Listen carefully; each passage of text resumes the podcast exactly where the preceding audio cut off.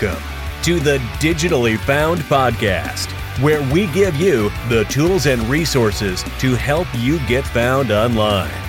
Here's your host, Steve O.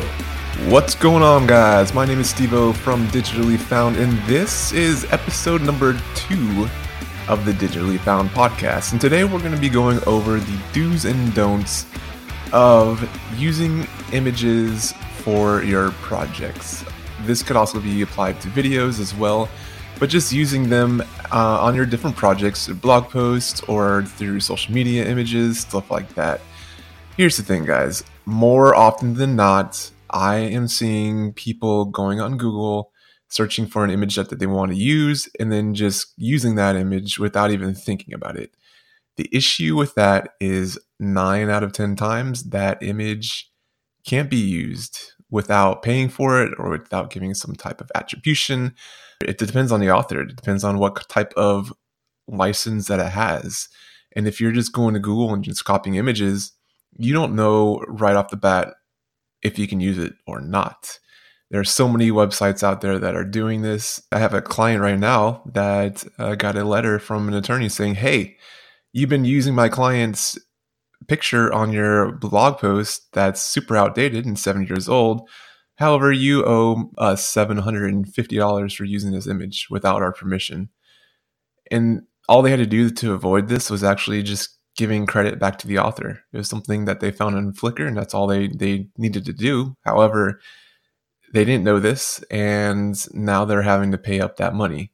So there are several different things you can do to stop that from happening the first thing you can do, you can actually subscribe to the service, like uh, Deposit Photos. They have a subscription. It's like nine ninety nine per month. It gives you twenty images, and it's a dollar more for every image. After that, you have Shutterstock, which is a lot more expensive, or you can use a free website. There are several different websites that you can use, and I'll list a few of them here on this. And you can also go to digitallyfound.com uh, I have a blog post on this and also a video on YouTube as well. So I'm going to help you out. There are four websites that I actually like to go to. These four websites actually give you free royalty free images. They all follow under the Creative Commons Zero license. And this license states this you can copy, modify, distribute, and perform the work, even for commercial purposes, all without asking for permission. So that's awesome. The Creative Commons Zero license is something that you want to look for. And these four websites I'm going to give you all fall under this license. So you don't have to worry about where you use it. You don't have to worry about the license. You can use it free for any of your projects. So these four websites that I use, I'm going to put a link to the actual blog post that I have in the video in the show notes. I'm going to list them off, but to get more information on them for direct links, check out the show notes and I'll give you those. So one of them is Pixabay. The second one is Unsplash. The other one is Gratisography. I've probably murdered that name, but it's a great, it's actually a fun, quirky one. And then the final one is Pexels. So they all have a great variety of images. A lot of them are different.